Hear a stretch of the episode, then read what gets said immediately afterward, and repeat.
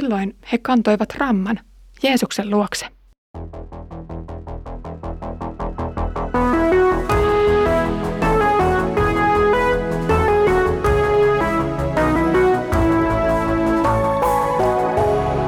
Kirjoitusten pauloissa.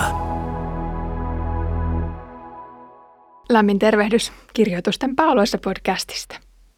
Edellisellä kerralla luimme yhdessä seurakunnan yhteiselämästä.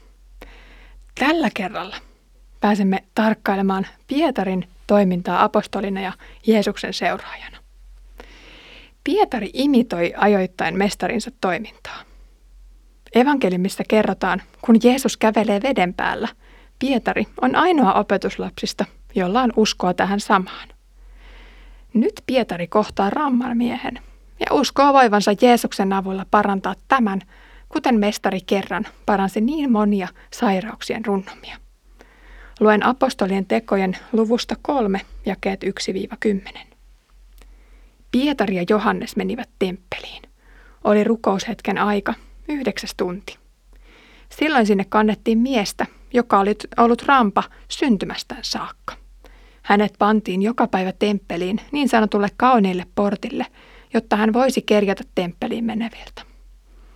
Kun mies näki Pietarin ja Johanneksen menosta temppeliin, hän pyysi heiltä almua. Pietari loi katseensa häneen, samoin Johannes. Ja Pietari sanoi, katso meihin. Mies katsoi tarkkaavasti, odottaen saavansa heiltä jotakin.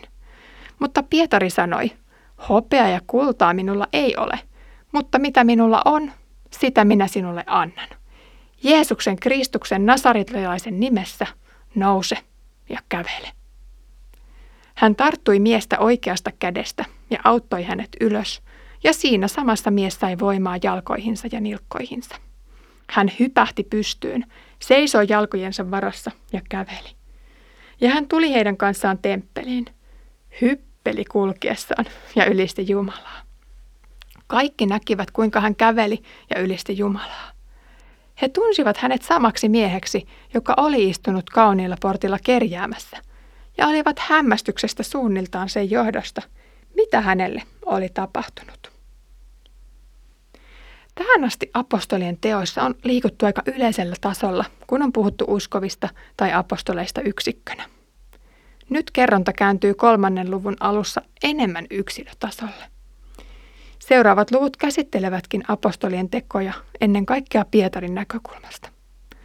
Kuten evankeliumeissa, Jeesuksen läheisimpiin kuuluvat ja sittemmin seurakunnan johtoon astuneet Pietari ja Johannes esiintyvät usein yhdessä, ja nyt he ovat yhdessä temppelissä.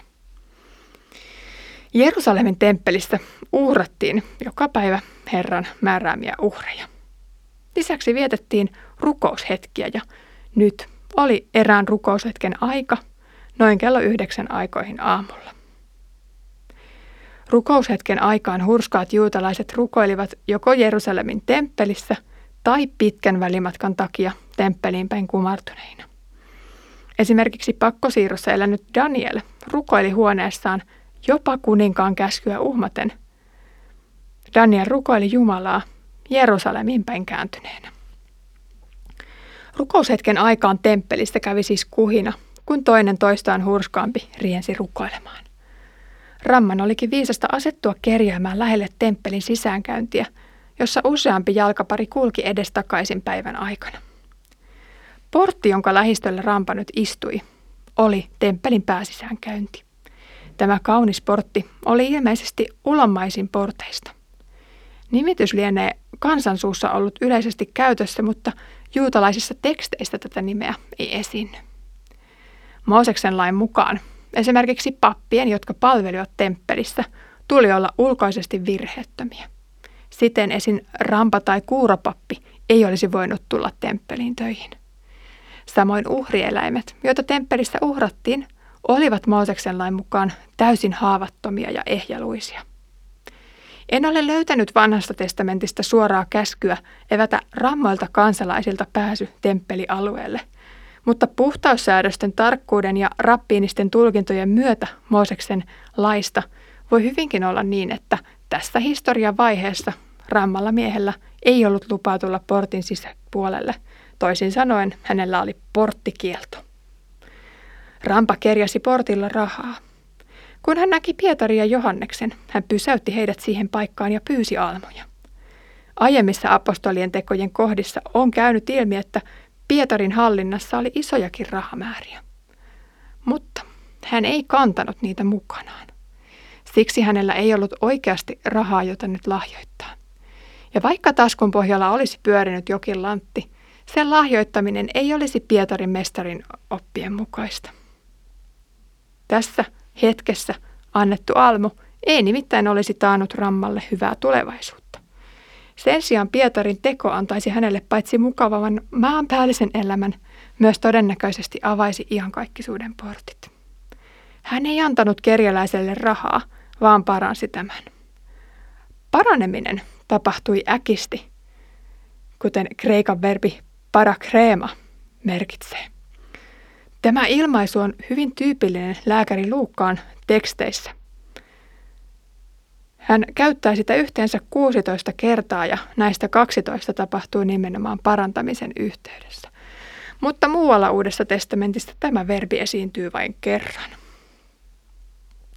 No Mooseksen lain määräykset rajoittivat rampojen pääsyä kauniinportin sisäpuolelle. Parannettuna tätä rajoitusta ei miehellä enää ollut.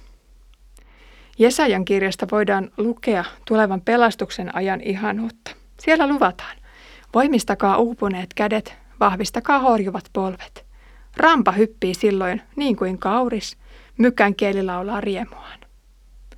Rampa sai elää todeksi Messia valtakunnan todellisuuden ihanuutta ja lupauksia. Apostolien ja Ramman yhteinen matka jatkui Salomon pylväs käytävään, joka sijaitsi temppelialueen itäreunalla ja oli lähes 400 metriä pitkä. Käytävän marmoripylväät olivat kahdeksan metrin korkuisia. Ja temppelin portin avautuminen oli valtava esikuva siitä suuresta, ihanasta, taivaallisesta Jerusalemista. Se lupasi miehelle, että Jeesuksen kautta myös taivaan portit olisivat hänelle auki. Se on Jumalan tekemä ihme kiistattomasti, että tämä mies paranee tuossa hetkessä ja Pietari saa auttaa hänet jaloilleen. Miehen arkielämän parantuminen toi suuren muutoksen. Tähän asti hän oli ollut liikkumisessaan toisten varassa, mutta tästä lähtien hän pystyi kulkemaan itsenäisesti paikasta toiseen.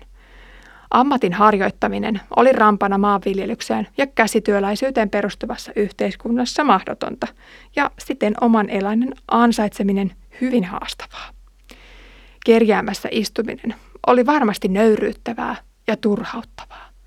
Jatkuva avun pyytäminen yksinkertaisissa asioissa, kuten vaikkapa tarpeillekin pääsemisessä, tuntui ihmisarvolta murjovalta. Jumala näki miehen alennustilan ennen kaikkea siitä näkökulmasta, ettei Rammalla ollut tähän asti ollut käytännössä pääsyä sisälle Jumalan valtakuntaan ja hänen läsnäolonsa. Tämä nimittäin miellettiin toteutuvan fyysisesti siellä Jerusalemin temppelissä.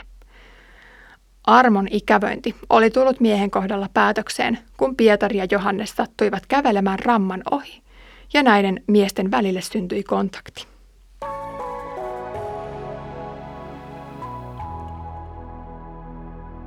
Tiedätkö, sekin on Jumalan ihme, että itse kukin meistä on tullut jonkun Jumalan lähettilään kohtaamaksi. Tämä lähettiläs on paitsi tutustunut meihin, ehkä kysynyt kuulumiset ja auttanut meitä parhaimpansa mukaan. Mutta ennen kaikkea hän on saanut välittää meille evankeliumin Jeesuksesta.